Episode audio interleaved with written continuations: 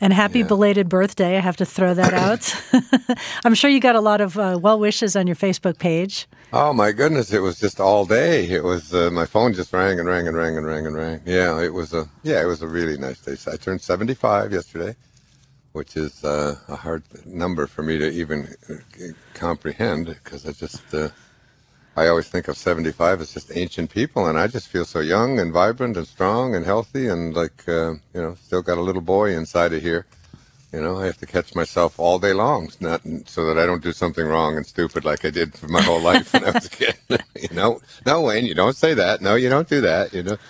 Uh, but that's so, so cool. Anyway. I think seventy-five years. That that's a pretty neat perspective. Yeah, it really. Is a lot is. of people don't it's, uh, have. Uh, yeah, because I was thinking. I mean, it seems like it was a week ago or two that uh, it was my mother's 75th birthday, and my mother uh, was living uh, in Boca Raton. We had a, I got her a place there, and uh, my other two brothers were up in Michigan at that time.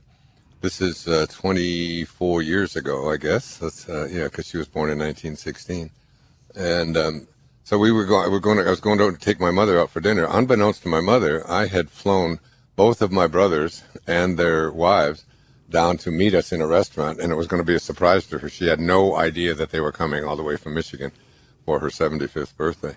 So neither one of them had called her during the day, and we picked her up around. My wife and I picked her up around 5:30, 6 o'clock, and we had, a, I think, a 6:30 reservation at a restaurant. And all the way there, I goaded her. I mean, I, she just said, "I just can't believe." Jim or Dave, neither one of them, they didn't even call me, and it's my 75th birthday, and this is a very important day. And I was going, oh, mother, it's just no big deal. It's just another day. And I said, besides that, they're busy. What do you mean they're busy? It's, your, it's their mother's 75th birthday. And I said, well, you're just making way too much of a deal. It's not that. This is like it's, a, it's three quarters of a century. And she was just going on and on and on. And uh, and the more she would do it, the more I would just try to goad her into it. you wound her up. we, we arrived at the restaurant. We sat down and my mother looked over at the table next to us and she said, Boy, she said, that woman looks so much like Marilyn, which is my sister in law, my brother's wife. I said, Oh, that would be Marilyn. I said, They flew down here for your 75th birthday.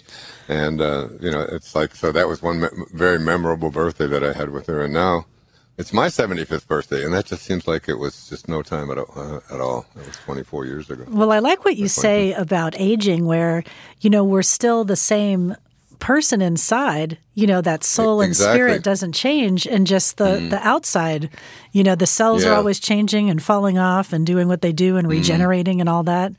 So it, it's kind of cool that we're we're the same inside. Yeah, we, you know, you know, I, I, say I have a picture of myself on the wall in there when I was 21 years old, and I was running on the beach, and uh, uh, and I, I, look at that picture and I look at my body in the mirror now, and I can't find one cell that was in that body that's in this one. And yet I thought that's exactly who I was. I was for sure this is who I am. This I am this body, and you know, and uh, and the fact of it is, there's there's nobody on this whole planet who's more than seven years old. Every single cell in your body regenerates every seven years, and uh, and I've been reading a lot about uh, this, this the, the collective hypnotism of uh, you know, the material body has to die. You know, a lot of the t- teachers of the ancient teachers of the Far East teach this whole idea that, uh, you know, that, that it's just a collective mistake. D- Deepak Chopra and I used to get lectures together all over the world, and we were at one time at the Palladium in London, and um, I remember him saying, "Aging." Somebody asked a question about that, and he said, "Aging is a mistake of the intellect." and that what what we have done is collectively we bought into this sort of mass hypnosis that everyone who shows up has to die. He said, and until we uh, ultimately they say that ultimately we will come to a place where we have a realization that um, that the body does not have to die, that the that the DNA that uh, is that constitutes our physical being is hundreds and hundreds of thousands of years old, and it has no aging in it whatsoever the reason that we can't believe that we have to believe that such a thing as death is absolutely necessary uh, is because uh, you know be- because we've never known anything else. You know, the only person who's who we've ever heard is resurrected was Jesus. You know, who was really teaching us that the the end of death is something that will come. They talk about that in the uh, in the New Testament. But we just don't believe that it, that's a possibility because we've never known anyone who's ever lived, uh, you know, whose body hasn't died Um, and what they say is that prologue is not a determination of whether something is possible or not. I, I was saying last night to, when I was having dinner, my friends had dinner for me, and um, I was saying, can you imagine George Washington, you know, just, uh, you know, 200, 250 years ago or so, uh, imagining him looking, I was holding a cell phone up. I said, can you imagine what, what, what they would think about this, this thing that we all just sort of just really take for granted? And the fact that planes fly from London uh, over to England all day uh, over to the United States, these kinds of things that we all just take for granted. And it was, that would be, that it was the idea of, uh, being able to get on an airplane and fly uh, to, to England would be as crazy and absurd a thought for someone in the 17th century as the idea now in the 21st century that uh, the death of the body is not something that uh, it's a mistake. It's not something that has to take place.